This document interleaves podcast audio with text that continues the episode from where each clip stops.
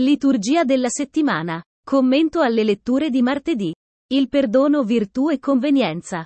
Pietro, con i suoi slanci di generosità e le sue grandi paure, ben ci rappresenta quando chiede a Gesù i limiti del perdono, sempre rapportati ai limiti della pazienza.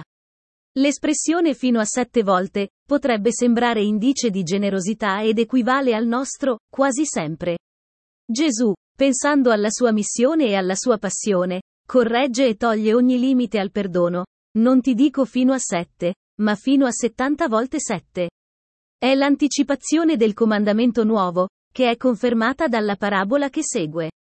Viene messa sotto i nostri occhi una situazione che suscita immediatamente sdegno per il comportamento assurdo del servo spietato.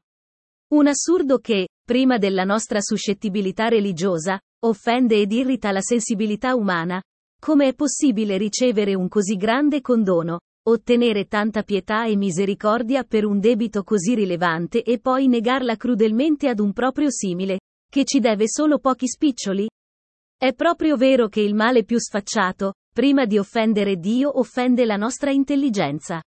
È altrettanto vero però che, una volta accecata la coscienza, il male può calarsi liberamente negli abissi più profondi.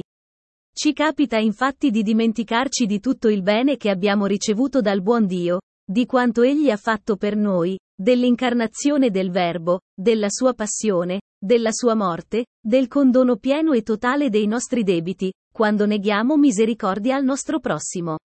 Assumiamo esattamente lo stesso atteggiamento del servo malvagio del Vangelo. Purtroppo capita anche ai cosiddetti buoni cristiani. Non dovremmo mai dimenticarci delle parole che ogni giorno ripetiamo nella nostra preghiera come impegno al Padre. Rimetti a noi i nostri debiti, come noi li rimettiamo ai nostri debitori. È la via della riconciliazione con Dio e con il nostro prossimo. È la via della pace, garantita da Gesù stesso.